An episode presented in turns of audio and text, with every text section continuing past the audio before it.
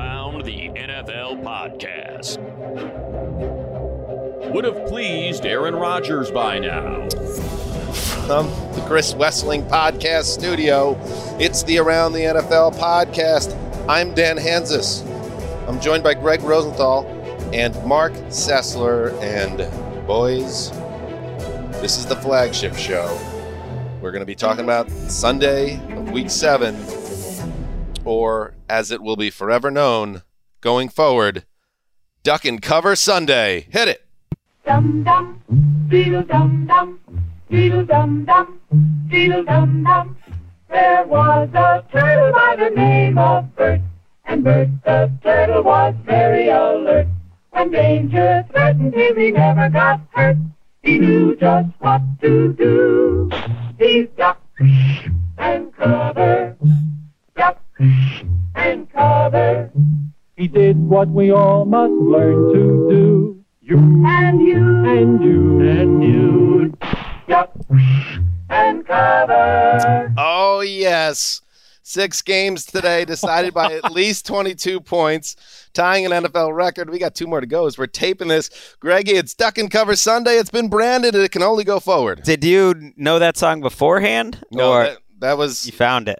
That was one Because those when I think like one team like destroying another in a football game, I don't know if that's like the musical accompaniment that fits. I mean, but we I would say we have the rights to that song because it's from 1861, so it's crossed the 100 year. there's a lot of bad games. A lot of bad games today, Dan. a lot of bad games, and that that was how. If if it's crazy and to think about it, that's the Defense Department sending out um, videos or, or films for children, school children, to watch in the early Oh my 1950s. gosh. um, to be aware that a, a nuclear bomb could come and and blow you up at any moment. But if you duck and cover, here's the thing: Mm. we didn't have time to to duck and cover. We didn't see this coming. Well, No. maybe Jets fans saw this coming. No psyops coming our way from the government as children for this But one. uh, yes, so this was a game, a day of gnarly blowouts, and we're going to get to all of them because even though Mark, there were a lot of lopsided affairs and not much in the way of drama. We learned some things about teams, good and bad, that we will be able to take. Uh, we'll take out of it going forward. Well, that's the like. First of all, I kind of maybe I'm different on this front a little bit because I've always liked like the occasional Right. blowout, and it's a it's it's a Sunday with a lot of statements by certain teams that I think felt a little disrespected, a little doubted, and they've basically told us correct your thinking about us. Right. In theory, you could have seen some of these coming because we had three of the biggest lines of the year all in one week, but two of these blowouts were from underdogs. You know, Oh. so no no one saw it coming. All right, so we got Nick Shook coming up. Well, unless you read my underdogs column in which two of them were predicted, but that's okay. Mm. no you, one's reading that apparently. I understand how this works. Well, you had lo- you also locked up against one of those, so that it's hard to try to take Don't credit. try for to. that. You're you're It's hard mu- to you're try to- muddling the message. It's hard to You're- try to take credit for a thing you locked. You're up. I, I did it correctly in one format. right. Well, that's that's, all you've than- ever gone for. You said just give me one format correct, and you just this format, yeah. We'll, we'll talk another. It's like show in craps, and I don't know how craps works. I just watch Sure, people, and. I'm astonished by it. It's like I'm going to put this thing here, here, here, here, here, here, here. Just get it right. Give me one, and I'll take the It's dub. the Right. perfect column for you because you in the. I have read the column. You don't pick upsets. You just say here are six games where there could be an upset. It's it's absolutely perfect. It's not even because I picking can it. point That's to just- anything. either I want way, to you're right. Suggest that I've been correct, and How that's did all you that come matters. up with that? That's great. All right, uh, let's Well, let's through get in- confusion, I can promise you. let's get into the game, starting with yes, a blowout. Be sure and remember what Bert the Turtle just did, friends, because every one of us must remember to do the same thing. That's what this film is all about. Duck and cover. Burrow in the gun on third and two. He'll look to pass. Quick throw. Slant caught by Chase. Runs to the 30. Nice. Breaks Go. out of the pass. Go, He's sprinting down the middle of the You field. got the baby. Ravens 40. See ya. Pulling away at the 30. 20. 10. Touchdown. Woo, baby. How great is Ja'Marr Chase? Woo, 82 yards to the house. Oh my goodness! Even Bert the Turtle could not deny that Ja'Marr Chase is special. Certified special. Joe Burrow threw for a career high 416 yards and three touchdowns, including, yes, that 82 yard strike to Ja'Marr Chase, who shed some tacklers and was off to the races. Huge play in the Bengals 41 17 win over the Ravens in Baltimore, a game in which they pulled away, boys. It was a back and forth game. It looked like, oh, this, has, this is game of the day written all over it uh, for the first, I'd say, two and a half quarters. And then Cincinnati just found another gear. And that's what I took away from this game. It wasn't just about Joe, Joe Burrow being excellent or Ja'Marr Chase being transcendent. This was a total team effort, Greg, where the offense, passing game, the running game, the pass protection, and the defense all showed up at the same time. And guess what? Cincinnati now at five and two is tied with the Ravens the AFC North. Whoa! This is a statement game. If See, there- now you're in on the statement. I'm now in. All I mean, to put up take long. to put up 41 points in Baltimore about a year after the Ravens embarrassed the Bengals. And and I know the last year's Bengals were a much different Bengals team, but Joe Burrow was there and they weren't ready. Zac Taylor was there and they weren't ready. And I just remember that game so well as as a total embarrassment and to to put up this many yards of offense, 520 on the Ravens a week after the Chargers struggled so much. I, I did not think the Bengals offense had this in them. I thought they could they could have a win in them, but I did not think they had a 40 burger and 520 yards of offense in. They are one of the best big play offenses in the NFL. Ja'Marr Chase by himself is like one of the best big play offenses in the NFL. Though you could see it coming though if you and I know that you know you could chalk this up as nothing, but some of the like the actual super confident quotes coming from Ja'Marr Chase and others in the weeks leading up to this. This is a different Bengals team. It starts with their defense as well. Trey Hendrickson has been a great signing for them and been on fire last couple weeks. Sam Hubbard on defense. They're really well coached and they just have explosive elements. I mean, Ja'Marr Chase, it's not just about Burrow and Ja'Marr Chase, but 201 yards off eight catches. He has a game changing deep pass in every one of his seven rookie performances. I mean, they just have elements they didn't have a year ago. And I think the Ravens, you know, this was a game where it makes me look at what happened against the Chargers last week with more bafflement because it is just such a week to week matchup type league. But they they are also a team that is very banged up. Their replacement running backs that were getting a lot of praise did not show up today, and it just you couldn't keep pace. At one point, the Bengals scored on six of seven drives. That's unheard of for for, for something that's that Bengals fans has been have seen in recent years. How'd Lamar It's look? happening? Lamar looked like he wasn't bad, but Cincinnati clearly had him figured out a little bit in this game. And, and I thought it was interesting. There was a moment in the game, I believe it was after the Ja'Marr Chase touchdown, where Cincinnati went back up and Baltimore sensed things slipping away, and they had a fourth and one deep in their own territory. And they called a, a Lamar run. He runs for the first down. You're like, okay, they're going to get going here. It was very hard to get those 10 yards, but we got it. They go four and out on the next four plays, turn the ball over uh, deep in their own end, and then Joe Mixon takes it into the end zone, and the game's over. And people are pouring out of M&T Bank Stadium. Uh, so you know, I just you know we could talk about what's wrong with the Ravens and is this are they a fluke and a mirage? I don't think any of that is in No. play. I still feel good, very good about Baltimore, but like this is just the the state of the NFL right now. Maybe it's always been this way, but it feels even more so this year. Doesn't matter if you're home or away. Uh, if one team comes ready to play and has a good game plan cooked up, you can get embarrassed in your own building, and it happened again in this game. And I think Chase, you had talked about it, Greg, going into um, this game that Cincinnati's offense Right, you got to spread it around. So much for that. Right. I don't know, and maybe you do because you need depth and you need guys to contribute. Injuries can hit at any time, but this J- Ja'Marr Chase thing is turning into something special. Like we are looking at a guy.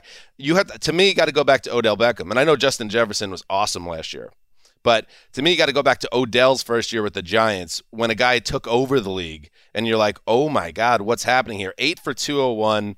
Uh, that breaks Speedy Thomas's franchise rookie record of 177 yards receiving, set in 1969.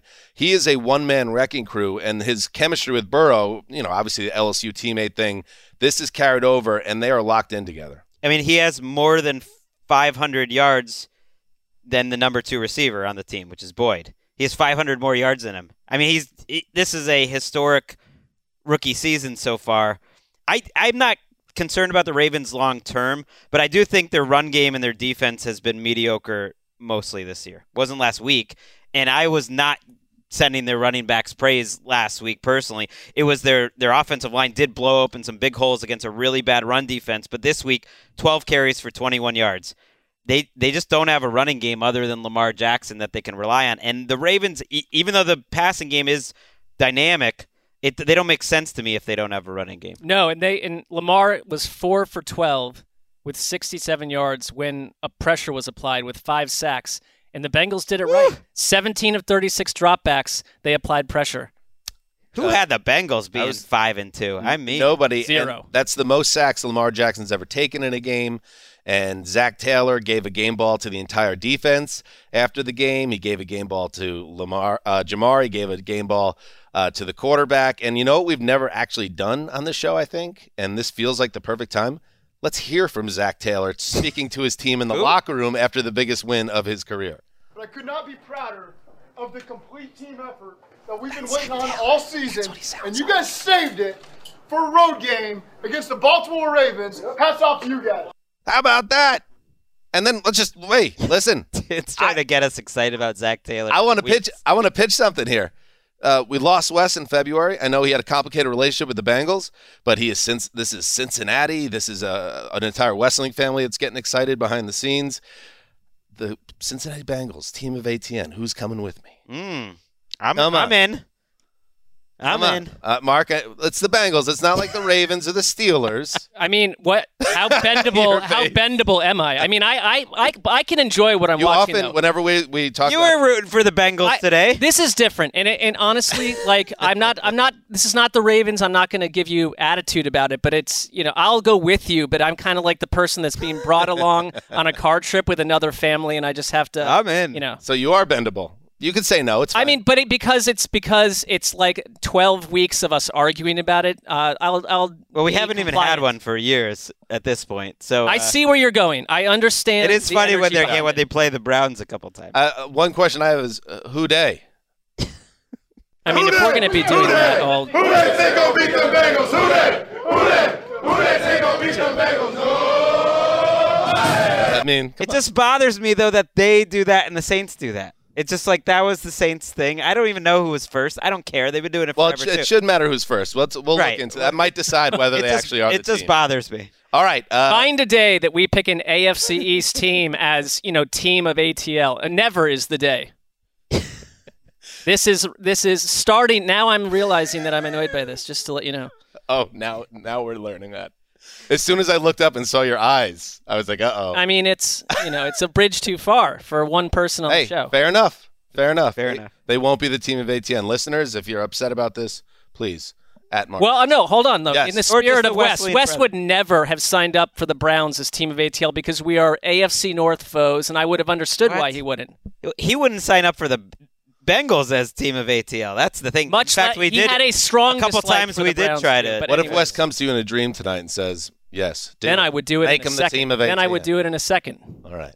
I don't think Wes would Can be you down. control that too? I do not think Wes would be down with the Bengals as team of ATN, but I really wish you could have seen this team taken off right now because that would have been true. an He did love Joe. Burrow. He believed. He really did. Yeah. So let's take a break. All right, so one blowout. Interesting, but a blowout. Let's move to another interesting blowout. That's why these children are practicing to duck and cover just as you do in your school.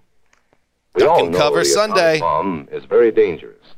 Since it may be used against us, we must get ready for it, just as we are ready for many other dangers that are around us all the time. Now going in motion, Tannehill. Direct snap, Henry. He throws in the end zone. Man is wide open. Caught. Touchdown, Titans. MyCole Pruitt. The Titans go to the King Cat. And the King has thrown for a big six. Mike Keith with the call. WGFX. Derrick Henry. What do you call him? The, the King Cat? The King Dog? What did you just call The him? big dog. He calls him King Cat, like I heard King Cat, yeah. like Wildcat. Got Uh, off of his. And he's Uh, Direct Just snap to touchdown Henry. throw. Okay. Derrick Henry's touchdown pass to MyCole Pruitt was the first of five consecutive scores to start the game by the Titans, who jumped out to a 27 0 first half lead on the Chiefs and route to a 27 3 win. That changes a lot about how we should view the AFC from this point forward. Uh, Mark, lots of bad Chiefs talk here if we want to go there, and we will. But let's start with Titans good. Tennessee has beaten both of January's AFC title game participants in the span of six days. Yeah, and I, you know, I, I know that, you know, just from when I occasionally log on to Twitter, whew, that is a pain in the butt sometimes. But um, there are a lot of annoyed Titans fans who think that me, you, the rest do not have not given them the credit due, and I think we're allowed to have our opinions change on teams over the course of a fortnight, over the course of 10 days. Look what they've done over the last 10 days. And today, you know, even when they beat Buffalo, it's like you still have to go do it to the Chiefs to the point that, you know, Erica and Gravedigger, I'm sorry, but Greg and I locked up the Chiefs. That was a show of disrespect. So did Nick Wesseling and the Wesseling boys. It went very poorly, and you know what? That is awesome. You got it. you got to eat it if you're one of us, because we were totally wrong. Who saw the Titans putting up 277 first half yards to 67 for the Chiefs, owning the ball for 23 plus minutes? The kind of game where if you're us and you're tracking it, and you're not at a Tennessee or Nashville based sports bar, Mm-hmm. you can watch the second half with kind of a side eye because all, everything Right. you need to know has happened. And it was to me a day where kind of everyone involved said, you have counted us out after that week one Arizona loss. Look at us now. Ryan Tannehill, who at one point was 14 for 16 with 195 yards and a touchdown. The game at that point was 24 to nothing. It felt over. AJ Brown, who won his um, courageous battle with Chipotle. We don't know what was inside that Chipotle product. It's been. Um, it's guesstimated that it Yeah. could have been old shrimp, um, stale meat, but whatever. It's out of his system at this point. He was fantastic. Could have been bad vegetables, today. Mr. Vegan. It could have it could have been something non-meat related. It's possible. Certainly possible. I would put that lower on the scale of probability, bacteria. but it is possible. That's all I'm saying. E. coli or mad if cow we don't have the answers, we can't make assumptions. I, this is a game also where the Titans were not healthy at chunk, for big chunks of time. Taylor Lewan is obviously out. Their backup, Kendall Lamm at left tackle, was in and out of the game. Roger Saffold, who is honestly one of the biggest people I've ever seen in my life. At least the way, the way he looked in his uniform today, I thought it was like Roger Saffold ate Roger Saffold, and then that's what we saw. Ben Jones got hurt at one point. They're still dominating left and right. So and he what would- cloned himself and then ate the clone. Right, unless Okay, there's another man named Roger Saffold also. But I, I would just say this it wasn't a game where, like last week, you just gave it to Derrick Henry and ev- that was it. It was everyone else telling you, we're also capable. This was an A.J. Brown game where he was totally dominant. Julio Jones made a couple big catches, and their defense put it on the Chiefs. If we want to talk about the Chiefs, it was We will. We will talk Right. about the Chiefs. Let's stick with the Titans for now. That sounds to me, uh, Greg, like one of the most surprising developments of the year. That the Chiefs not only all right, so their defense struggling, not so surprising. The offense though, going to the tunnel shutout, managing just three points. Patrick Mahomes getting bullied. Never would have seen that coming. I mean, the Titans didn't score in the second half. Am I right? Nope. Didn't the, need the, the fact that the Chiefs scored three points in the second half when when they're down like that, to me, that spells out the difference of where they are right now versus where they've been in the last couple of years. Because they they worked really hard after halftime. They have a ten play drive, eight play drive, eighteen play drive, and seventeen play drive. And yet you can't hit enough any big plays. You get three points out of all of that work. One, one of them ends with you know Mahomes out of the game, hurt.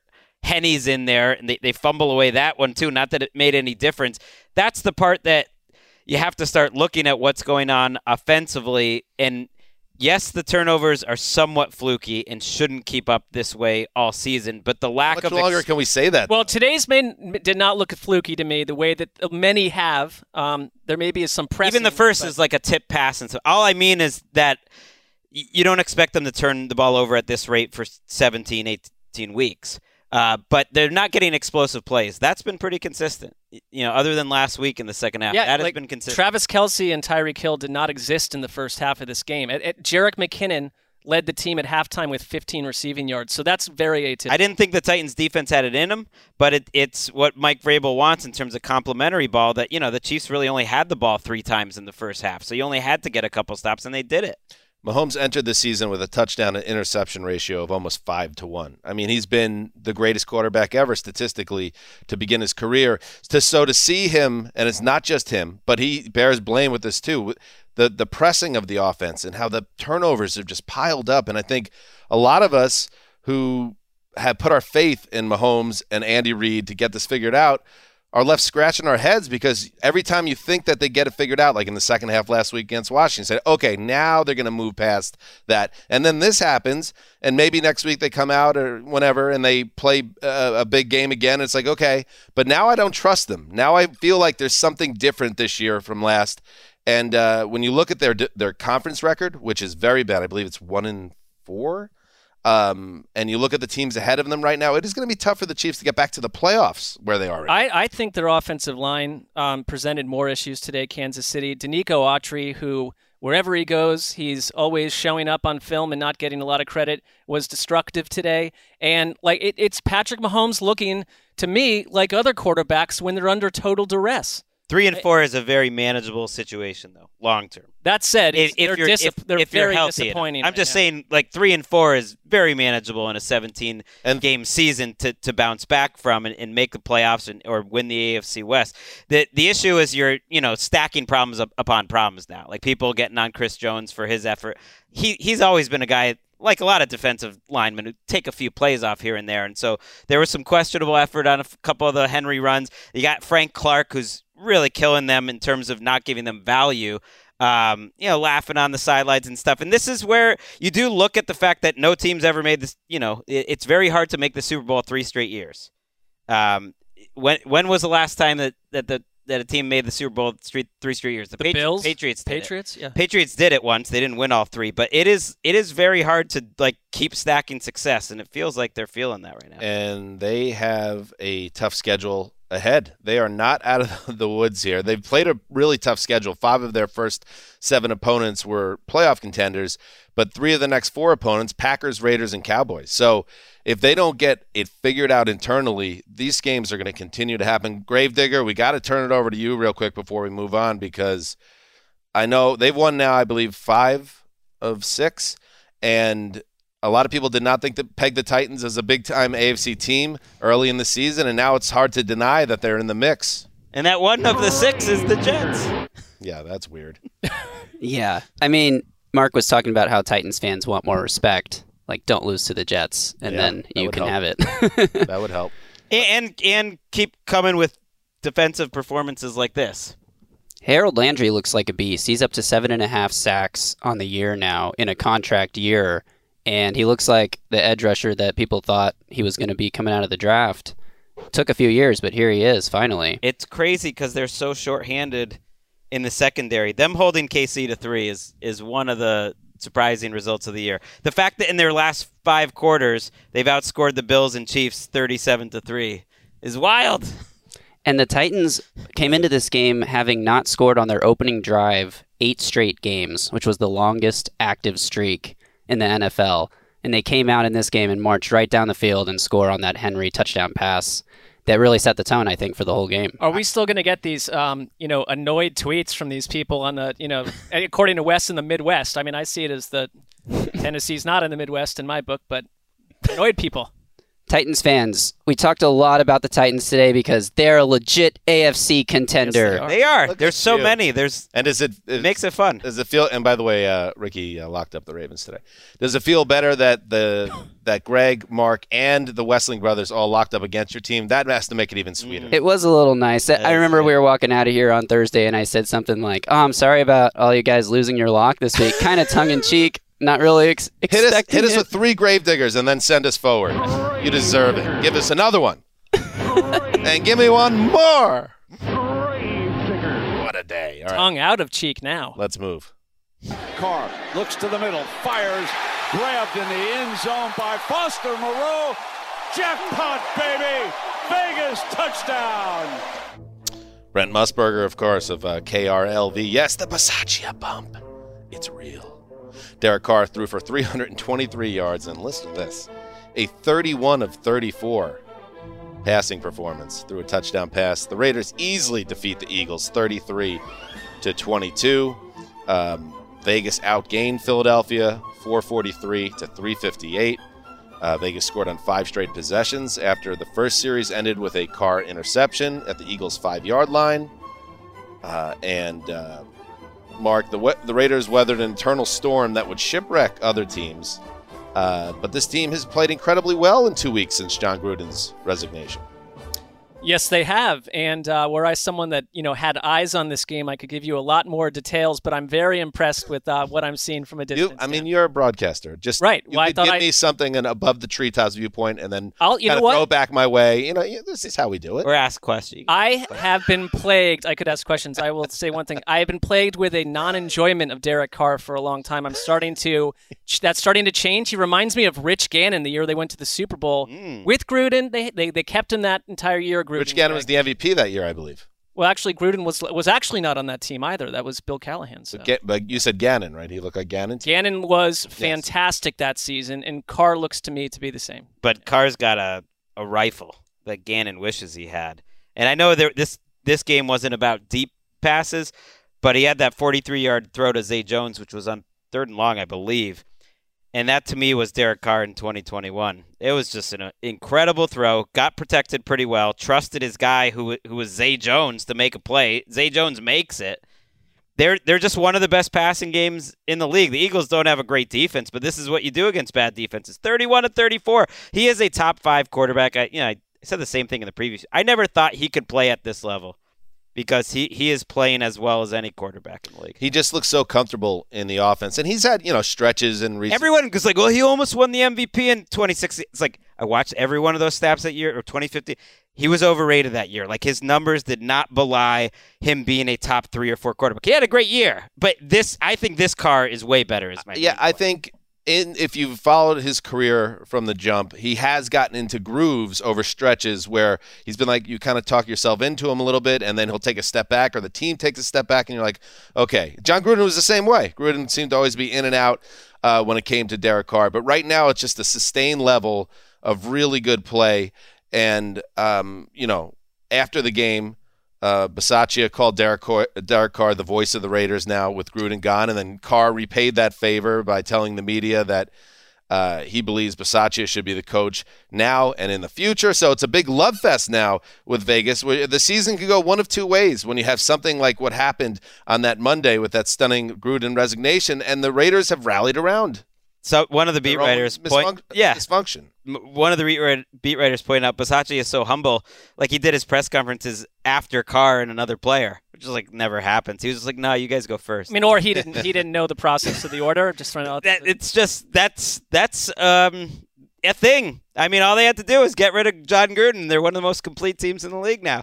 I know. Well, it is. It's I'm a- kidding. It is. It's just the Raiders were good before uh, Gruden left. They're good again. They just happened. He got. He stepped away when they lost two games, and it was just kind of built in this narrative, which was tired immediately. That he he left a mess. He came into a mess, and he left a mess. No, the Raiders are ready to roll, and I think they have a chance here uh, to make the playoffs. And one last note about Vegas's performance today. They did it without Darren Waller, who was inactive with an ankle injury. They also lost Josh Jacobs, who always seems to be hurt, but he got uh, a chest injury after he ran for 29 yards on six attempts in this game, scored, and then left the game. but I mean, would they note- did score nine points in the last game with Gruden. So I, Right. what I, I'm not saying it's because of Rich Bisaccia, but it hasn't hurt.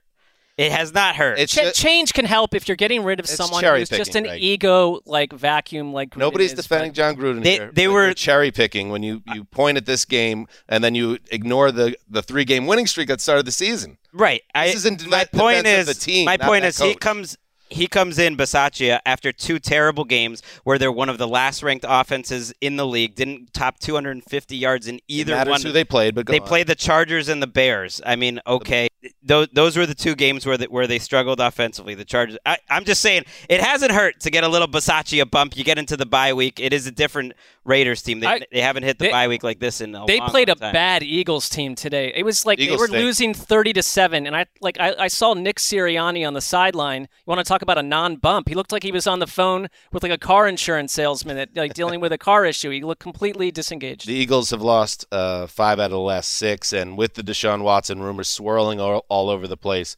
I you know Jalen Hurts to me week to week when you watch the way he plays, he's not bad, but you wonder what the Eagles are thinking as they look ahead both to what's on the trade market and what happens come next spring. Chris draft Mortensen time. reported they are not in the Watson um, sweepstakes. He he seemed to indicate Watson was the reason why. Well, because he's got a no it. trade That he- clause, and he right, can decide they- I don't want to go there. doesn't wanna They've go said Miami is the only place he does want to go. All right, much more to get to, but first let's take a break. All right, duck and cover Sunday continues on.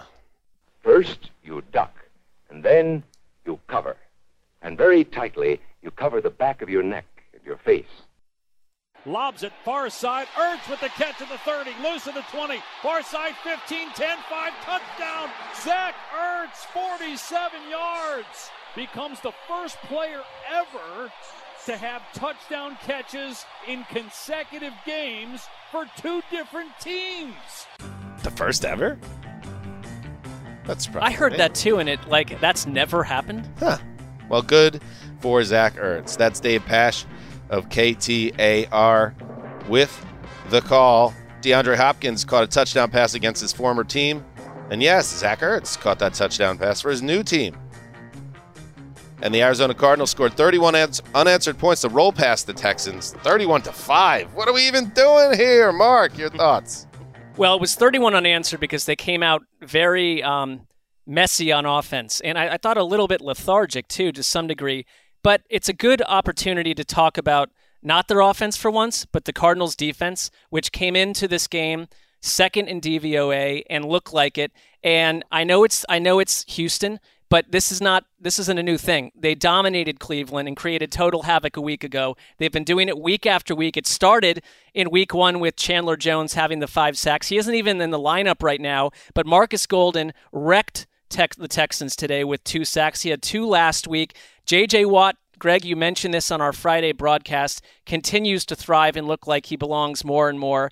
Davis Mills, again, Davis Mills has been really up and down. I mean, at least a little bit up and a lot down at times. Had 23 completions for 135 yards. That's 3.5 yards per pass. That's partly Houston's totally inept, uncreative offense, but it's also Arizona's defense saying, our offense is going to have plenty of time to get back into this because we're in complete control of this game.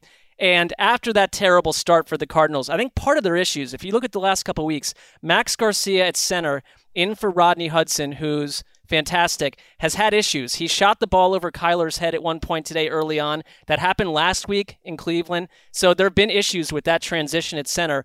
And Kyler was running for his life a little bit here. And just they, they had about I think two one or two yards after the first three drives. Then they got completely. Then they won 31 to 5. Then they then they just I'm not did worried about the center too much when it's they're wa- well, whomping it's, it's, it's 31 been two 5. weeks in a row. They're they're Yeah. they're lucky that they didn't get into a hole like that against a better opponent. But AJ Green, 41 yard rope, an awesome catch in this thing. DeAndre Hopkins had a catch on one throw that I thought Kyler might have been one of Kyler Murray's best of the year, where he showed incredible vision and arm strength finding Hopkins along the sideline. So it turned into everything you thought it would be. It didn't start that way. But this Cardinals defense shows how balanced they are because the offense, when it wants to be, is totally overwhelming, and the defense is for real. Sometimes a box score does tell you the story, and at least it tells me the story of their season. Six players on their team had over 50 yards in this game. And to me, that is the story of the Cardinals' offense this season. It is really spread around. You don't expect Ertz to be that guy, but Maxx Williams was doing it before Ertz. Kirk gets 50, Hopkins 53, Green 66. And then the key lately, over the last month, really, is Edmonds and Conner both looking good. Kyler Murray has not needed to run at all. His rushing totals has fallen through the roof, through the floor this year. He's he's barely running at all. That's it's kind of amazing. If you can be this good without Kyler Murray running and with Rondale Moore as your fourth receiver, it's like Right, He'll make, with gas. He's going to make good, pl- big plays with his legs at certain points of this. Right, he hasn't but needed to. If you don't need him to do it, that's going to help everything. It's going to make those more effective. It's going to keep him healthier. The Cardinals remain the NFL's only undefeated team. They're seven and zero for the first time since 1974. The Texans uh, are one and six. They've lost six straight. the That's- bad teams are worse this year. I mean, the, the Texans have that way. lost their last three road games by a combined score of 102 to eight. They're non-competitive. That's, Yes. that's and the, crazy. And the rare uh, instance in the NFL of a team laying that 20 and a half point wood, and it was not a problem for the Cardinals. Let's move on. Laying that wood. Should have locked them up. 20 and a half. Not allowed. Although, I get- could you lock up the spread 20? That's Let's go. Interesting thing. Oh, wow. Look at you. That's 50 50. So, really, it's a lesser than, than taking a favorite. Snap Rodgers, backpedals, lofts That's, I off to believe. right side end zone, and he's got Tonyan over the shoulder catch, touchdown, and he spikes the end zone. with the football. Whoa, he spiked the end zone with the football. Now that's Next level. spike. Wayne Larrivee with the call. WTMJ. Aaron Rodgers threw touchdown passes to three receivers, including that one to forgotten friend Bobby Tonyan. And the defense stood tall in the red zone to help the Packers beat Washington 24 to 10. That's six straight wins. Four in Green Bay. The Packers haven't lost since that 38-3 trouncing uh, at the hand of the Saints on the season opener. Uh, Gregg, Green Bay continues to efficiently take care of its business. Weird game. You know, the Washington football team ends up with 126 more yards in this game, more yards per play. That was skewed a little at the end, but not that much. They looked like even teams throughout, except one team has Aaron Rodgers and Davante Adams, and the other team's got Taylor Heinicke and McLaurin, and that, that's not enough. Like the fourth down play early in the game um, where Rodgers runs for, or actually uh, throws it to Adams after having a roll right, like they should have lost that down, and they end up scoring a touchdown on it on fourth down. Uh, there's another like long run that Rodgers has on third and long. It's just like great players making impossible plays to stop. Adams had a 26 yard catch later, which was as good a catch and throw that I've seen all year because he just wasn't open at all. And yet they didn't like walk away with this game. It's crazy that Washington only ended up with 10 points. To be in the red zone four times and not just not get any touchdowns, but not get any points. Mm. Well, I- I'm looking at this drive chart, and they fumbled on their own 29. Next drive, downs at Green Bay's one, downs again at Green Bay's three, an interception at the Green Bay 12, and then they squeeze out a field goal with the game out of reach. Right. It was it was crazy. There was one play where Heinicke could have walked into the end zone and dove for some reason and his knee hit the ground and because of the rule that you're giving yourself up didn't count. They didn't I don't like score that on rule, by the way. I think we got to calm down a little bit with the giving himself up rule because you, I understand you want to protect the quarterback and you don't want to hurt the defense, but sometimes it's you feel like It- it's only that rule though y- you know al- along the goal line because then then you're having to like interpret it. It's very confusing like are you yeah. He clearly wasn't giving himself up but by rule it was over. And then he threw a bad interception a little bit later it, it's pretty much what we've seen out of Taylor Heinicke throughout, and I'm just kind of glad that both teams protected Cardinals, Packers this Thursday night game that I'm excited for. Six and one versus seven and zero. They got through to it. The Packers have some concerns. They could not run the ball at all in this game. They're very banged up on defense, so I, I think I'd give them credit for being resourceful, but they are very injured, and they're not the same secondary without Oh. Jaire Alexander. I just googled Ryan Fitzpatrick news. Oh, yeah, he's. Uh, not let's great. see. Uh, report: Washington's Ryan Fitzpatrick negative. still weeks away from return, still on crutches. That's our guy Rap Sheet. That was Oh, his Sunday boy. morning That's bomb a good drop. one. That's a good one. He's been doing those each week. Like I'll, I'll, you know, check the, Update. Like I'll check news the phone like we all, like at two thirty in the morning, and he's filed like three written pieces. I mean, it's not like breaking Watergate necessarily, Right. but they're all valuable pieces That's of the business. That's the game. They all they all play the game. They have their little nugs and they hold it and they wait till their the morning shows and then they say, "This is these are my nugs." Ian, these are my nugs. Schefter, these are my nugs. Maybe Glazer if he's not working out. I'll drop a nug over here. You got lock and four over here. Hey, I got nugs. A lot of a lot to spread around there. Yeah, A lot of nugs. Here's a nug for you. Yeah. Lazard and Tonyan getting involved. Bobby Tonyan. That's what we were calling for a couple weeks ago. Lazard did it last week, did it this week. That's a good sign. Tonyan involved. Like they they need these guys to be involved. And Rashan Gary has been great this year defensively and really kind of took over this game at points. Washington just has nothing else other than McLaurin. It's just such a steep fall. And then when McLaurin takes a, a pass in the end zone off the helmet, uh, you know it's not Washington's day. All right, you guys ready for yet another blowout? Take us there. This Packers Can game. cover underneath a table or desk or anything else close by. Third down and goal. The shotgun set. The look. Here's Brady looking. Throws the pass toward the Caught ball. Touchdown. Mike Evans has three today. What a catch by Evans. Fire the cannons. It's Mike Evans' day today. Gene Deckerhoff, WFUS with the call. Tom Brady, first guy ever to throw 600 touchdown passes. That's cool.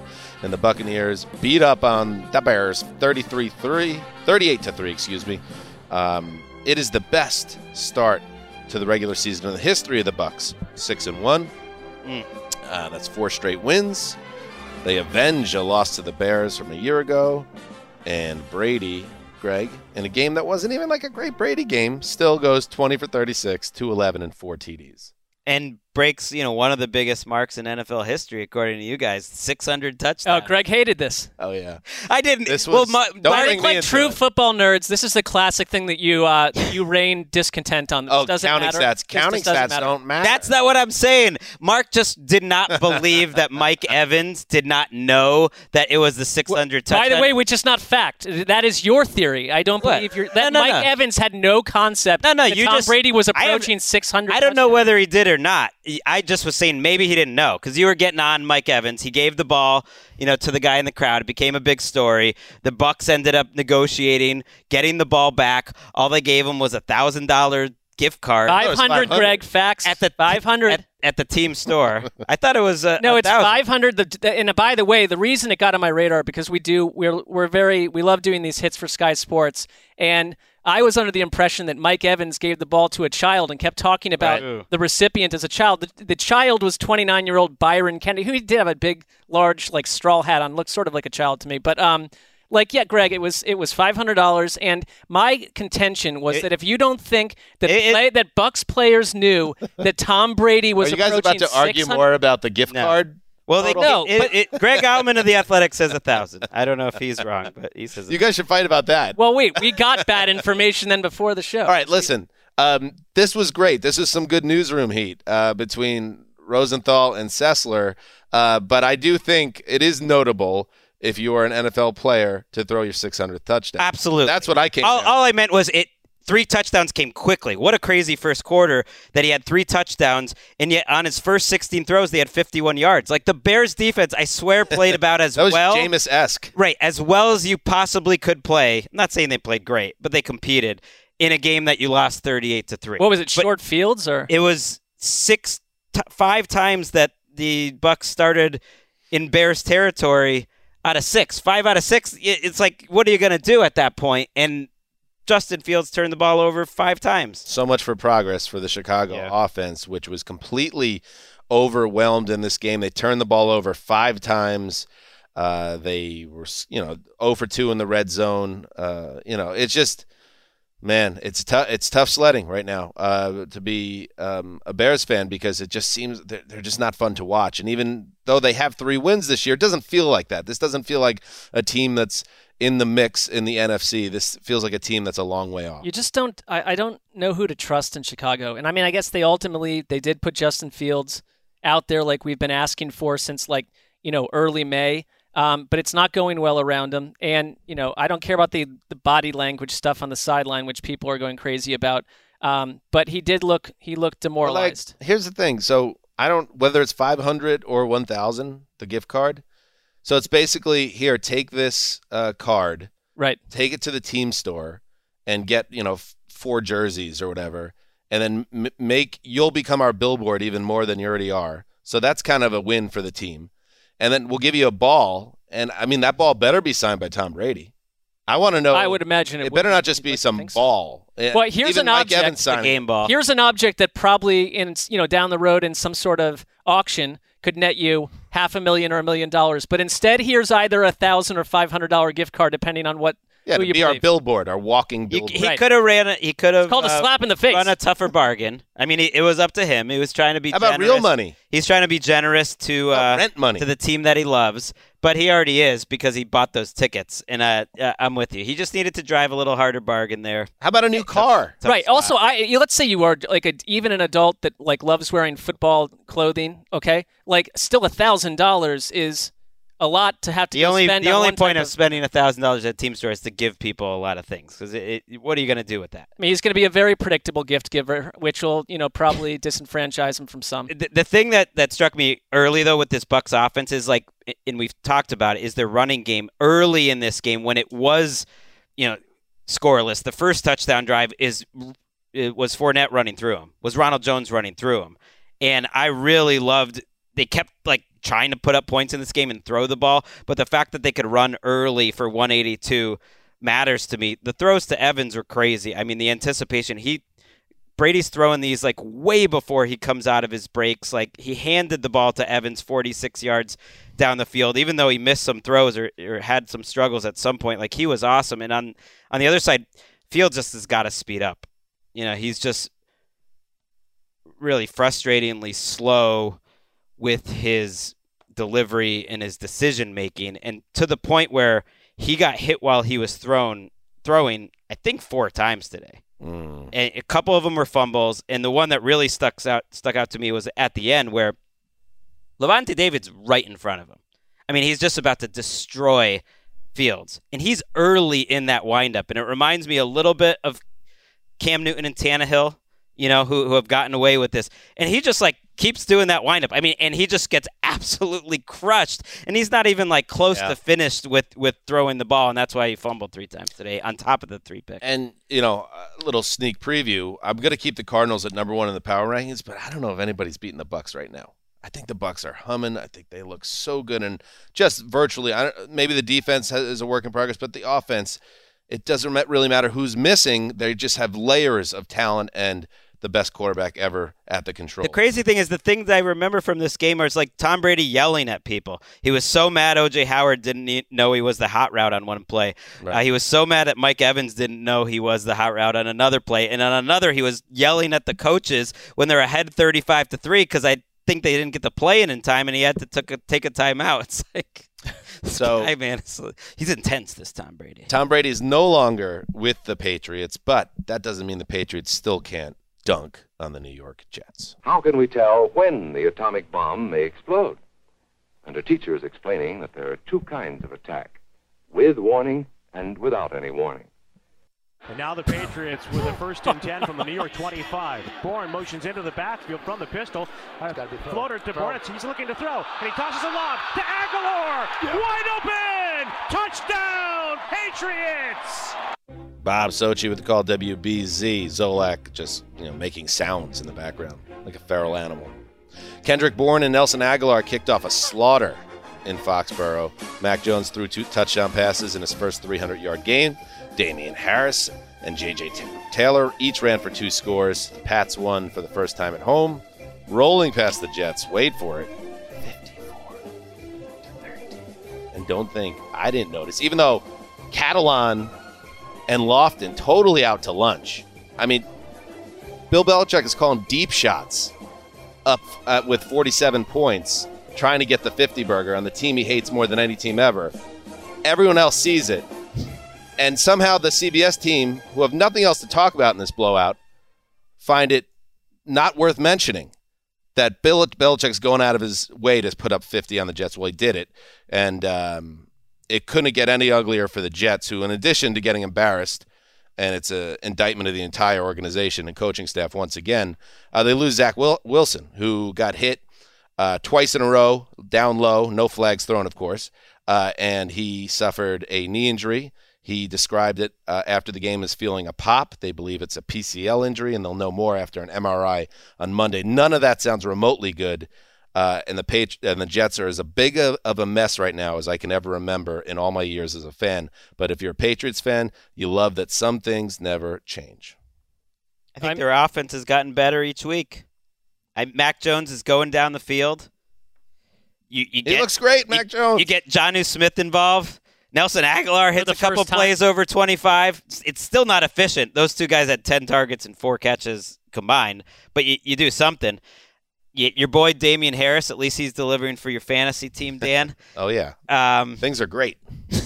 I, I think they absolutely go a little extra because it's the Jets. Although the Patriots kind of like to go extra against anyone. I mean, the Gravedigger will will remember some Titans games where, for some reason, they just decide you know wanted to put up 60 in to the snow. Did you watch the end of the game? No, but I mean, it was the same conversation Yeah. in that 59 in the snow game against Tennessee. Them taking just deep shots uh, after they get to 50. If you, That's what like, they do. At one point, they, they get to midfield, and it's like, okay, the Pats are gonna uh, get the three points, and then they get pushed back in a holding, and it's like se- second and 17 with three minutes to play, and it's just like, okay, they'll run it twice, they'll kill the clock down, punt it away, game over. And what do they do? They call a pass play, then a bomb downfield, and it's like, okay, we know exact. Hey, Catalon. Well, hold, Buddy, hold on, hold wake on. up. Like what? That's I- where you're gonna on. put your Lofton. anchor. Well, I'm I guess it's got to go somewhere. Come back to us. What? Go back to Thursday's show and Friday's television show where we kept hoisting up the Patriots as the team that the Jets were going to go beat this weekend. Who? I don't. Who said that? Absolutely, this was Gregg. Honestly, like we were talking about the Patriots. I picked them to win by ten. I said it, the, this Patriots. What am I listening to? Like we, like honestly, No, was Mike, like I'll, talking ba- I'll back you up. On Thursday, we were all like, Yeah, well, the we're- Patriots we're aren't making the playing their case. best. We're- Like they what could, was the case they could though? win. There is no What was case. the case? Because it's not. Here's looking, the I'm not case. looking They to haven't knock the beaten Jets, anyone but, but the Jets and the Texans. That, that that's the case. The Jets played pretty good defense for four games. Then they went to London, and then in this game they gave up more yards than they have since the turn of the century, which is crazy to a Mac Jones Patriots team. That that was the case. I, I don't know because I mean I, I just don't see two teams equal on any level, and the Jets. Uh, if you want to know what my thoughts were heading into the game, it was, oh my God, how do you flatline in London? Oh my God, why aren't you building something? Please show me something this week in New England. This should not be a team. This isn't the old Patriots where you should go up there and get absolutely demolished.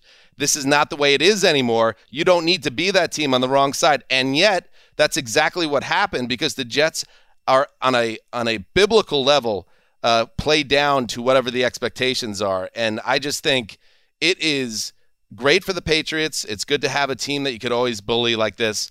Uh, but for the Jets and Robert Saleh, who lost his temper a little bit in in the, in the post game, was using some salty language. Uh, he knows what a bad look it was today for the Jets that they would have a bye week to prepare for this game, and even before Zach and Wilson went out, I, I think it was seventeen nothing. I mean, this was a game that they just no showed on, and it's such a bad look. It's for a the bad sign. entire organization to get beat 54 to 13 when the Patriots are who they are now and you're supposed to be a team on the rise. It's disgusting. That's all I They can have say. no identity, and there are plenty of first year coaches that have not a lot to work with. That, if anything else, those teams, some of those teams, can you can leave that season, that year one, saying, "I know what they are." I have no idea what the Jets are right now, and I'm surprised. they have they have eleven games. It, it is surprising. They're- 11 games with Zach Wilson because if he's Or, or it gets hurt- worse. If Right. he's seriously I, I mean, it can go either way. you lose the evaluation of your rookie quarterback, and then it's all out the window. I mean, I stayed home in the early part of the games today to watch this with my dad who's in town, and this type of letdown, it's just unacceptable. And Jets fans, this is not acceptable. You know this. The organization needs to be held accountable for how poor and how what a the product they are putting out there is unacceptable and it needs to change. And I don't know what they do because last year, when they were embarrassing themselves and embarrassing Jets fans, they said, We'll fire the coach, we'll get a new quarterback. But now we have the new coach and we have the new quarterback, and you're still embarrassing your fan base. So tell me what you're going to do now. What are you going to do? Because I'm, I'm fed up. I'm at the place where Chris Wesseling was with the Bengals, and I have two sons, and I'm supposed to make them Jets fans. No, you're not. You don't You- have. that's that. what you want me. I'm not doing that. I am not doing that. I'm I'm done. I'm I'm legitimately angry. This is not performative. We have to move on before I get in trouble. I'm not mad right now. Fi- oh, Handoff for Booker, who runs left. Makes To a a man team miss with to the Brandon 15, to the 10, to the 5. receiver. Touchdown, Giants, Devontae Booker. inexcusable. 19 yard scamper. Icing on the cake for the Giants' second win of the season. All right, so it wasn't all a loss for the New York teams. Even though the Giants were getting booed out of their building early on against the Panthers, they put it together. Um, and somehow the Jets are involved in this too. Bob Papa, WFAN, with the call. Daniel Jones threw a five-yard touchdown pass and made an amazing one-handed 16-yard grab uh, in the game's only true touchdown drive, a 25-3 win over the Panthers, uh, who have crystallized into goose droppings after their 3 0 start. Matt Rhule benched Sam Darnold in favor of PJ Walker in the fourth, fourth quarter of this game. After the game, he quickly proclaimed Darnold will remain his starter going forward. Let's hear from uh, Mr. Rhule. um, and then went ahead and did it. the last thing I want to do is embarrass somebody. And I know because I know that this is going to be the story this week. But you know, I really believe sometimes this is you know you go back to the olden days before all the pressure. You know, you know quarterbacks would sometimes sit for a little bit and have to come back. So we'll you know this Sam will define who he is. You know, what I mean like this is this is up to him. Great. They also asked Sam Darnold, you know, if he could, if he should keep the starting job, and he just said, "Yeah, that that decision's not up to me." He's lucky PJ Walker came in and was brutal. You know, the game was only two scores at that point. Walker went three for 14. It certainly did not look any better uh, than Sam Darnold, but it was hard to look too much worse. Darnold, 25 throws, 111 yards, had a grisly interception on what was really their only good offensive drive where he just sailed it. Bad decision and a bad throw. Took a safety uh, by throwing the ball away, kind of panicking under pressure. Rhule went through the mistakes. He was saying he was missing open guys. He was throwing off his back foot. And I think when he said missing open guys, I think he meant not seeing it either. And that, that's kind of what I saw in this game from Darnold. He was at the point where he was just not allowing his team a chance to win. And we, we saw these games, you know, when he was on the Jets. We've seen a couple now with the Panthers. He actually has eight games where he's averaged under two adjusted yards per attempt since he's been in the league. Uh, the rest of the NFL since then, no one else has more than than three. And that, so when Darnold goes bad, it like really goes bad, and it, it, becomes an avalanche. And he Rhule can say whatever he wants. We'll get you to you Giants, but Rhule can say whatever he wants in that moment. He has to. He has to keep playing Darnold. What's he gonna do? At least right now. Immediately after the game, we see Joseph Person, the Panthers beat reporter with the Athletic, saying that the Panthers are involved in the Deshaun Watson Ooh. trade negotiations. That's been followed up by Florio at PFT and Aaron Wilson at the Houston some radio station. I forget which one right now. Um, both saying that the Panthers are involved too. So that to me speaks a lot louder than what Rhule said. Yeah, and again, I mean, Watson has a no trade clause, so he can decide where he wants to go. I mean, this is the second week in a row where I'm looking at this Robbie Anderson, three catches off of nine targets. Last week, he was an absolute liability. It's on Darnold, and it sounds like Darnold's just not seeing the field. He's not processing his, at, at, along with all the other mistakes. But DJ Moore also six catches off of 10 targets. Like, there are, you know, th- this was Sam Darnold's in such a good situation. He has so much talent around him. There's no Christian McCaffrey, but the wide arms aren't helping. And then I'm watching a Giants team that has their starting roster, skill position wise, on the bench. It was an interesting comparison because the Giants offense was missing seven of their original starters, including their top four playmakers. And what you saw was uh, a young quarterback who did everything he could despite the situation. Didn't light it up, but managed the game, played about as well as he could, and Daniel Jones, and then Darnold, who crumbled under the situation. It's a tough situation. And, you know, they picked up Darnold's option so it doesn't mean he's their quarterback for sure next year, but it's a big financial investment. They they owe him eighteen million dollars guaranteed. They did not need to do that. Very similar to Teddy Bridgewater, where they gave him that second year. And Darnold is reminding me of like a destitute man's Teddy right now because everything's short of the sticks. Everything on third down, everything is just like a three yard gain, and, and, and then they punt. But you can sit him if you find someone better. That's just money. Right? Yes, I mean absolutely. that's, that's they fine. will. They will. And maybe maybe Matt Rhule will be on board with Deshaun Watson. Maybe he wouldn't. Um, but if David Tepper's on board, the owner, that's all that matters. He would make a move. And if Matt Rhule, what is Matt Rhule going to say? Because the owner gave him two opportunities to have a quarterback in the building that made things happen, and he's 0 for 2. So it's it's you know it's not over, and maybe Christian McCaffrey comes back and Sam Darnold stabilizes his play, and they are a team that's in the playoff mix, but it is not looking good right now. The crazy thing is their defense played really well in this game for until the very end. Like you said, there was only one real touchdown drive. The the Giants only had one drive over 40 yards in 13 tries. They kept being put in tough spots, and the Panthers defense actually held up and kept it a game uh, for a long time. So to me, it hasn't been the Panthers defense, but I'm concerned. I heard PJ Walker talking after the game, and they asked him about Darnold, and they was like, "How's he been the last couple weeks?" And he used the words, "There's been a noticeable change in the last couple weeks." But you know, Who he- said that? His PJ Walker, his backup. Um, basically, just like I think he's feeling. He's Yeah. feeling what's going on, and and he's a trying to get through it. It's a bummer, but uh, we'll see what happens. They need McCaffrey back, and it won't be week nine at the earliest. This Uh, Giants team, you know, I, I haven't given up on them totally. Yeah, you know, they're fighting. To they're do what? up. Yeah. What does that win, mean? like- what does that mean at this point when we to when win we're, six we're or seven jumping on games. their fan base? to win Like, six or seven games, which means you go about 500 after you're one and five. That's all. That's about it. All right, let's take a break here, and then we will uh, finish out the early games. All right, we're back. Let's talk about a close game. Those things do happen in the NFL. So here is 36 yards to win the game. Snap, spot, Kick from Koo is away, and it is good. Atlanta wins. 30 to 28 is the final here today in South Florida. I mean, it was Wes Durham out late celebrating the the, fever. Braves? The Braves win the pennant. Maybe that's why Wes Durham a little quiet on the game winner for Younghoe Koo. WZGC with the call. Good call. Like GC, good call. I don't know if that was a great call, but Wes is a pro.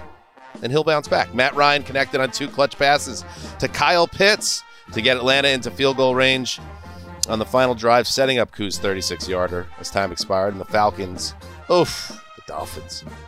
I mean, the Jets are more miserable than anyone in that division, but they have the same record as the Dolphins, who are now one and six after a 30-28 win for the Falcons. And Mark, that's two straight wins for Atlanta, six straight losses from Miami, and um, the Falcons are in the murky mix in the NFC. Yeah, I think if you look at two teams that are in various stages of rebuilding, the Falcons much earlier than where Miami thought they were.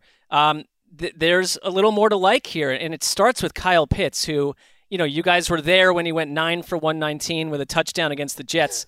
163 yards today, looked completely unstoppable, had this incredible one handed catch down the sideline. I mean, he makes them fun to watch. Right. They, they simply would not He was be the otherwise. difference in the game. And they that, were just- that set up three points, and he set up the final three points. I points. saw I saw on Twitter they're just like they don't they're like we don't care if he's a tight they're lining him up as a wide receiver Oh, one yeah. on the outside and he's just winning battles. Well, Nate, and so I mean, I think the narrative here would be so different had the the Falcons crumbled on that final drive where Pitts did play a role because it's all about Tua for Miami, and he had. Here's the thing: it's like he's just so up and down. I mean, he had four touchdowns on the day. He led two nice drives at the end. He put him in a position to win if the Miami defense could have stopped the Falcons inside the two minute warning. They couldn't. He also had a terrible red zone interception, and he had an awful throw where he was getting kind of dragged to the down to the ground on a second pick. So it's like you look at these interceptions for these quarterbacks, and I, it's not to blame Tua because I see all these people. You know, it's not, Tua's not the problem. It's like it's just that when you look at the interceptions that he has, they leave you concerned. Um, he did some good things today, but for me, like Matt Ryan, who you know, I guess we're kind of post Matt Ryan. We're not getting excited about Matt Ryan the same way at this point Speak because. Well, Greg, but you're excited about every single quarterback, so I don't know how to monitor anything that's I'm happening. post with Matt Ryan as an elite quarterback. I think Sure, just, I we're not, he's just Yeah. not a buzzy guy at this point. but he's a good quarterback. He's still good as we're do- seeing. He, it. he had Yes. he had a terrible fumble in this game that brought the Dolphins right back into it too. But this was, you know, Miami's lost back-to-back games on last-second field goals. Uh, They're a snake-bitten club. It's not just that because there are all these whispers. They're also on the Deshaun Watson thing, and they talked about the fact that Tua during the week was hearing all that Deshaun Watson stuff, and that they had to kind of like sequester him away from it and kind of get his mind right, and and that. What does that you know- mean? Like, well, I mean, I, I don't want to I don't want to add more to Yeah. it than they said on the broadcast, and I mean he talked about it too, and he's like, I do hear that stuff, but you just can't focus on it. And that Charlie Frye, the quarterback coach, who apparently also calls plays, um, we're hearing so many play calls. was like pulling him away just to watch film because I think it's if you're young and you're him, it is destructive to hear that all the people around you want someone else to do what that's you're doing. That's very tough. It's very tough, but also this is he's a pro now, and that's just Right. part of it's. I mean, the story is the way it's all unfolding, and who Deshaun Watson is, and what's going on with him makes it even a bigger uh, a story that's hard to avoid. But like the Dolphins, I guess you could say they're snake bit. But last week, their coach essentially loses them the game with terrible time management, and you get beat by a winless team. And then this week, you you dig out of a hole, you have a lead, and you just need to make a stop to steal a win, and you can't do it. So it's you know it- it's like a team. Uh, bad teams get beat late. I'll offer They're this: bad. they're also just not very good this Right. season. Right. They were given they were given a, a life preserver from the schedule makers, getting Jags Falcons back to back. Maybe you can save your season, and they feel like a team that really isn't ready to have their season saved. The Falcons, on the other hand, get you know the Giants football team, Jets and Dolphins. Really might be the bottom four in your power rankings in a row. Mm-hmm. they get those four in a row. They go three and one. They really should have gone four and zero because they. I don't know how they blew that Washington game uh, at the end. Uh, so to me, they're they're they're a little lucky to be three and three, but you'd rather you'd rather take care of these games They are, than, but than they not. are- They have some things to be, be excited about. When you're handing it off to Cordarrelle Patterson on the biggest play of the game to pick up short yardage to to basically run the clock out and set up the field goal, and he's like your short yardage running back. That's fun. I love do think that if you it. look at their offense, I know you're right. The the opponents take them into consideration, but compared to where we were early in the year, like the Arthur Smith offense, you can see elements of it. Moments where it looks a little bit minus Derrick Henry passing game wise, Titan-esque, you know, during some of their higher moments. And I thought Matt Ryan was a little more daring with the ball today, throwing it deep. I think I think what the Falcons are going to be is they're going to beat these bad teams. They'll hang in some games against okay teams, and they'll just get beat badly by the good teams. And their That's defense is a gigantic out. mess. I am not buying in on the Falcons, but good for them uh, getting these W's. Uh, all right. Are they as spicy as the Giants that we're excited about that are going to win six games according to the? Well, I, I just thought the Giants were like the best one and three team, and then the best one and four team, and the, the I just injuries have can't keep track of who were on fire. I just for think they're like a top twenty-ish team, and they're, they're not Top quite 20. as bad as the record. That's all. You They're about the got same. Sessler fired up about being into the Giants. I like that. I, I just think I mean, they didn't have literally any- there's no bar measuring. They didn't have anyone. What's getting our loins on fire. They didn't have anyone. I'm just looking for teams that keep me interested. The Giants are still that team, one of those teams. How about that? To each his own. Finally, another game with a huge spread, but it actually ended up being closer than anyone expected. From the 12. Goff back to throw. Aaron Donald hits him. Throw end zone. It's picked. Intercepted at the goal line by Jalen Ramsey. He's out to the 10. Right sideline 20. A stiff arm as Ramsey preserves a 25-19 lead. There. Oh, I'm not, I'm not to bog his performance from me tonight. the Jets took that. JB Long with the call, KSB, and our buddy JB Long. Matthew Stafford passed for 334 and three touchdowns, but the hero was Jalen Ramsey, who stepped in front of a Jared Goff pass uh, for the big interception that helped seal a 28 19 win over Jared Goff and the still winless Lions at SoFi Stadium. Uh, this was a game, boys, that really had, you know, it had blowout embarrassment for Jared Goff written all over it. And then we got the Dan Campbell experience again. And I, I gotta, you know, give Dan, you want to talk about bad teams that are spicy? The Lions are a little bit spicy because their head coach fears nothing. He does not fear death. And if someone is not afraid to die, then they are always going to be difficult to defeat. And in this case, he they get the ball, and the whole thing was you got to keep the ball out of the hands of the Rams. And what do they do? They get the ball, they score a touchdown, they kick an onside kick, they recover the onside kick. They go down, they get the ball, they got they get stopped on fourth down, they call a fake punt. Later in the game, they do it again, and all these things went the way of the Lions. Unfortunately, all those things went their way, and they still couldn't find a way to win, which tells you the disparity here between the two teams. That the Lions literally threw the kitchen sink at the Rams and still couldn't find a way. So that's how I'll remember this game. The other thing I'll remember about it is Jared Goff nearly he sniffed revenge and came close to one of the better revenge wins in a long hmm. time. But it was the Goff interception at the end of a 15 play drive that chewed up nine minutes in the fourth quarter, where they had a chance to go ahead, and instead he essentially cost them the game. And you know, Sean McVay breathed a deep sigh of relief when that happened. Wasn't that play so telling too, though? Because that's not the first play this season where it was just Aaron Donald and Jalen Ramsey being the two best players on Yes. the field and just winning the game for their team. Donald gets the pressure, gets Goff to force a throw in the red zone. Rams fans have seen that before. A Little panicked under pressure. It wasn't like a crazy, crazy terrible throw, but Ramsey made a great play on the ball and game over. Bye bye. It's probably if you're the Rams, if you're Les Snead, it couldn't have happened at a better time in your home across from our workplace at SoFi. That Jared Goff's meltdown leads to a close Rams victory. And I don't know if this is how, if, outside of fantasy circles and outside of like Los Angeles local news, I don't think Cooper Kupp is getting the attention he should. Another 10 catches for 156 yards and two touchdowns. I mean, it's week after week with this guy. Yeah, he is on a pace that will set records if he continues it, uh, and that is certainly a surprise. But it just shows. Um, I mean, it's a bit of I don't want to say an indictment of Goff, but it shows how great Matthew Stafford is that he could take a very good receiver and make him a great one. And I will throw out one more thing. um, the old Mike Lombardi four point play. Another big misfire from Goff, and it was a little bit of a miscommunication with his running back D'Andre Swift. But again, on a play late in the game uh, when the Rams had a chance to score seven and uh, go up uh, by five.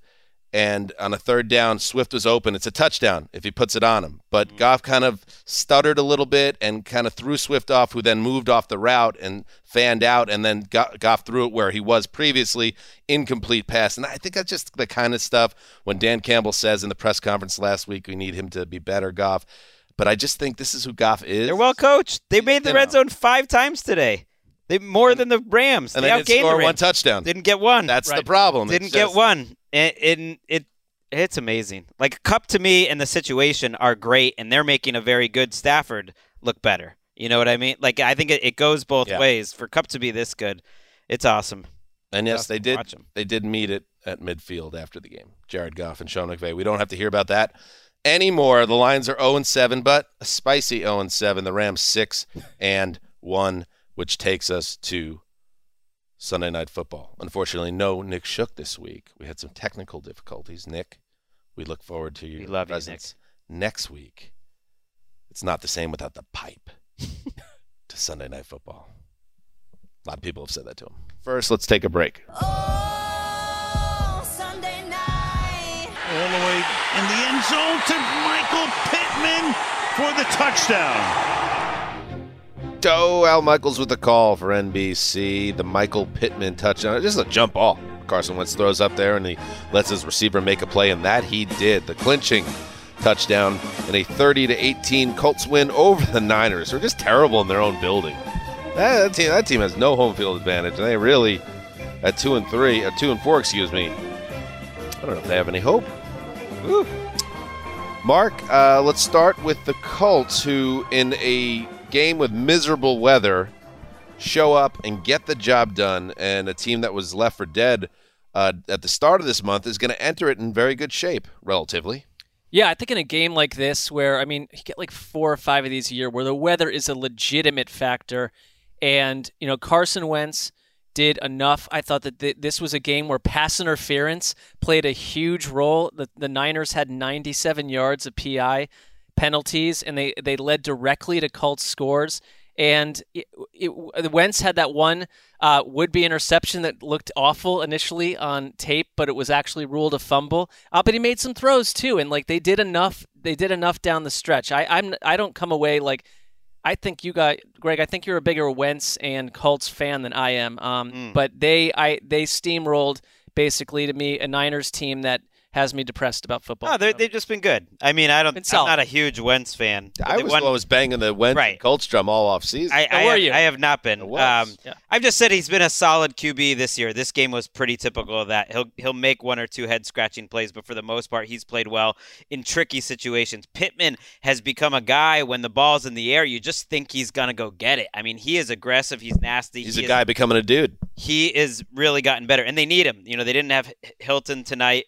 Um, Campbell's not coming back. Mo Alie-Cox makes a play every week, and then Jonathan Taylor is becoming a, a truly elite He's back. I mean, the way he waits and then explodes, and his vision is like night and day from a year ago. And you compare that to San Francisco, who I think they're kind of similar teams, similar injury situations, similar mid-level quarterbacks, similar coaches with the reputation to play call really well. But I tell you what, there's a lot of open receivers and a lot of better play calls on the Colts side of things tonight than the 49ers. You could not watch this game and think that the, the 49ers are uh, the better coached team on offense. It just hasn't looked that way this season. Mark, where are you at on your Kyle Shanahan fan club membership? Are you still a dues paying member now that they are two and four? And not it doesn't look particularly like a team ready to turn the corner. And and I think Jimmy Garoppolo, I just don't think he could really play. I, I and three turnovers in this game and some backbreaking turnovers at that. I don't think he just couldn't throw the ball tonight. Though. That was but- part of it. All right, we can make excuses for the the weather and all that, but it, to me, it's it's Jimmy G is part of the problem here. But now you have the Trey Lance being injured, so that keeps the situation uh, at bay in terms of a controversy, or does it? We'll find out what's going on with Lance next week. But it feels like, um, in case of emergency, break the Lance glass. It's time. Well, it is. It's absolutely time because at this point, I knew it was coming. You did? I didn't. I Huh? Well, I thought. I, I'll know. tell you why because I heard them, you know, sound checking the song beforehand, so I knew it was being prepped. Just to make sure that it plays out correctly, and then the minute Mark says something, interrupt him and get your giggles, and everyone goes home and sleeps in their beds. You actually, you completely nailed that whole thing. I did get my giggles, and I will sleep in my bed with a smile on my face. The thing about hold on, Jimmy G, and I, I, I know, I, he I- suddenly I could needed throw these the ball giggles. though. Thank you. They had that three-play, seventy-yard touchdown drive where they could throw the ball. Yeah. So I mean, it, I don't know, man. for me though, but you asked like where. I mean, um, I see that. I see what you're talking about. The three play, 70 yard drive got him back in the game. But for me, it's like you watch these Garoppolo games, and there's just more bad than good week No, after week. You're you're absolutely right. And the It- bet, and the bet, and like you know, when they were out on on offense, the better players on the field were Darius Leonard, who's been a total beast, like Kwity Paye, total game changer Payday. scenario. And I, you asked where am I? Where am I in the Niners? And it's kind of like when you're trying to like unhook yourself from a gym, and it takes like two months to get through to, you know, the people on the telephone to like to have you stop paying. You're stuck in that thing, and I'm kind of stuck in the Niners thing. Well, they're like, well, you can't, you can't quit the gym because you haven't moved out of the area. It is like, well, I'm not, I'm not in the San Francisco area. It's like, are you in California? Yes. Did you say that Kyle Shanahan was not going to win just one Super Bowl, but multiple Super Multiple. Bowls? Uh, yes, I did say that. Well, you cannot leave the fan club. Yeah, you can't leave now. I'm not leaving now, but it is like it- Wait, it- we could give him the chance tonight to leave the club. No, because here's the thing. Like I, I just I think that the the plan is not worked, and like I'm not those going to sit around and tell you he's the best this or that, and the Niners are going to win multiple Mark, NFC titles. crazy. Oh, okay. They are four and a half games behind. That's better than the song, by the way. You could play that. They're four and a half back. Like if this Oh. was a baseball team, like you could put a magic number up for eliminating the 49ers in this division. There's only 10 That's like the left here. equivalent of being about 12 back in a baseball It's- it's a- season in, it- at midseason. Their, their running game. I know Elijah Mitchell ended up having the same numbers as Taylor, but it it's not the same running game. It's it's the lowest point of the Shanahan era. I don't even think that's debatable because they always had great excuse, great re, you know context for why they were struggling before. This was not supposed to be that year, and and while they've had injuries, a, a lot of teams have had injuries, and they've they've. I, I'm surprised. And they, really and they've am mortgaged their mortgaged their future picks wise. I mean, it's all about Trey Lance. so why not? You know, at this point. Shanahan seems like he doesn't know exactly what to do. Like they ran the ball great in that first drive. They get set up in the red zone after the Jonathan Taylor fumble on the second drive, and then they go. They try to be aggressive, let Jimmy G throw the ball, doesn't throw it well, end up kicking a field goal, and then when you get to the end of the first half. They kind of were letting the Colts run the clock out because they didn't even want to get the ball back for Jimmy G because they didn't think he could score in the rain. So that I, there's a lot going on. And now, if you're a Colts fan, and uh, yes, the old Zeuser picked them to win the division. I always thought Wentz could It's a have Dan a comeback. Hanzus shout out. Thank you, Paul Rudd. I always thought that Wentz could have this bounce back season. And he's been up and down, and he was up and down on Sunday, of course. But I think he's got a little juice this season now. And you look at if they can somehow. And it's not a somehow. The Titans are playing great football right now, and I would never go against Gravedigger because Gravedigger savaged you boys with some trash talk and then backed it up. Right, his nickname is not correct. Um, I mean, Gravedigger hasn't savaged anyone. I would like it. Uh, he could. He You could have. He could have savaged it. It- It's The- like savage with a smile. The listener, you know? no, the listener didn't know, Mr. Nice Guy. and the viewers didn't know that after our TV taping on Friday, as Mark and Greg were walking out of the studio, getting ready to, with smiles on their faces, to begin their weekend, Graver, Gravedigger said, "What? I, it didn't even register with me. Oh, when it didn't happened. register. No, no, he's, he No, literally. They, the listeners do know because Grave, Gravedigger told this story earlier in the show. Uh, he said, uh, "Sorry for losing your locks." Something. Right, but The Gravedigger. But to Greg's earlier point, like he's he said it in such nice fashion that it didn't leave me stunned and like driving home, staring a thousand Well, yards that's into the, the, story you tell now." But anyway, if they win, if they beat these Titans at home on Halloween, guess game. what? You got the Jets and Jags waiting for you home the next two weeks after that, and all of a sudden the Colts are right in the thick of things. It, they're in, they're going to be in the A, they can be in the AFC wildcard race. Again, we have an extra game this season. Even if they the somehow division race. Why can't they? Sure, win the that too. They got to win that game. Yes, if they they must. lose that game, huge. They're out. They're out of the division race. But either way, I think they can be playing games that matter. In weeks 16, 17, 18, which you know you wouldn't have necessarily. Put it this way: I don't know. If they beat the Titans next week, they're one game out with the Jets and Jags up next. That's all. I, that all works mathematically, but if each of these teams were like human beings in a room, like the Colts would not catch my eye. Like I understand what you're Oh, saying. They're in the middle. They're all, hey, all, all you can ask for as a fan is to be playing meaningful games. I get week that, but like th- this I, is what this you've is done to we'll, us. we'll do this week with with 15 teams, but it's like the Colts are just sort of a bland mix. Like I I, I also appreciate that they're sturdy, they're well coached. Says the guy in the Hawaiian shirt. Suddenly, you feel like uh, speaking up on the show. That's nice of you. All right. I think we should shut these things. Shut it. Okay. It's been a, it's been a tough one. Thank you, Frags. Um, all right, that's it. I don't want to like. I did not. That by the way, that's like I don't mean to say that to Erica. Then we close the show. That feels. Well, I- you you know you, took, No, you I mean, snapped it- at her. yeah, that's- it's- that I feel like what it it's time to go home. You did what you did, and you can't take it back. It happened. What about I don't wanna either? be here what about her or whoever else playing the music while I'm talking on a show? She's certainly that you know she's accountable, and I hope she is about it. And you guys could talk about it privately. Yeah, you know what, Mark? If it really bothers you, I- I'll stop doing that. I'm really sorry. Oh, she's I don't mind it too much. she's setting you up. Go ahead, say something. No, I'm not going to say anything else. Because it's not. It's that or some other female employee saying something about me, like that's pre-recorded. Will we know you like that? We'll be back on Tuesday uh, with a special yeah. guest, Rachel Bonnetta, new to the company, rising industry titan. Some say, I say, Evidence to suggest. evidence to host of NFL Game Day View. Well, there's the evidence right there. That What show's show. doing nice numbers. Over under on how many times that will be mentioned on during the Tuesday time we spent with her. I'm putting that at 18 and a half. We'll set it at 18 and a half. I'll pound the over on that one. I'll, I will two. too. Two and a half. Um, all right. So that's what's coming. Uh, now we're just all being mocked. This is wonderful. Ricky's just opening up the drops folder. Just now. pressing every button. Uh, so we'll be back Tuesday. Dan, watch out. uh, that was the entire Jets team before kickoff today. It only took one dart. All right, that's it. Uh, we'll be back, yes, Tuesday. So check that out. And uh, till then, Dan Hanzus signing off for Quiet Storm, the old boss, Ricky Hollywood, the Grave Digger. Big day for the Grave Digger. Sticking it to, Sessler. Did. Heed the call.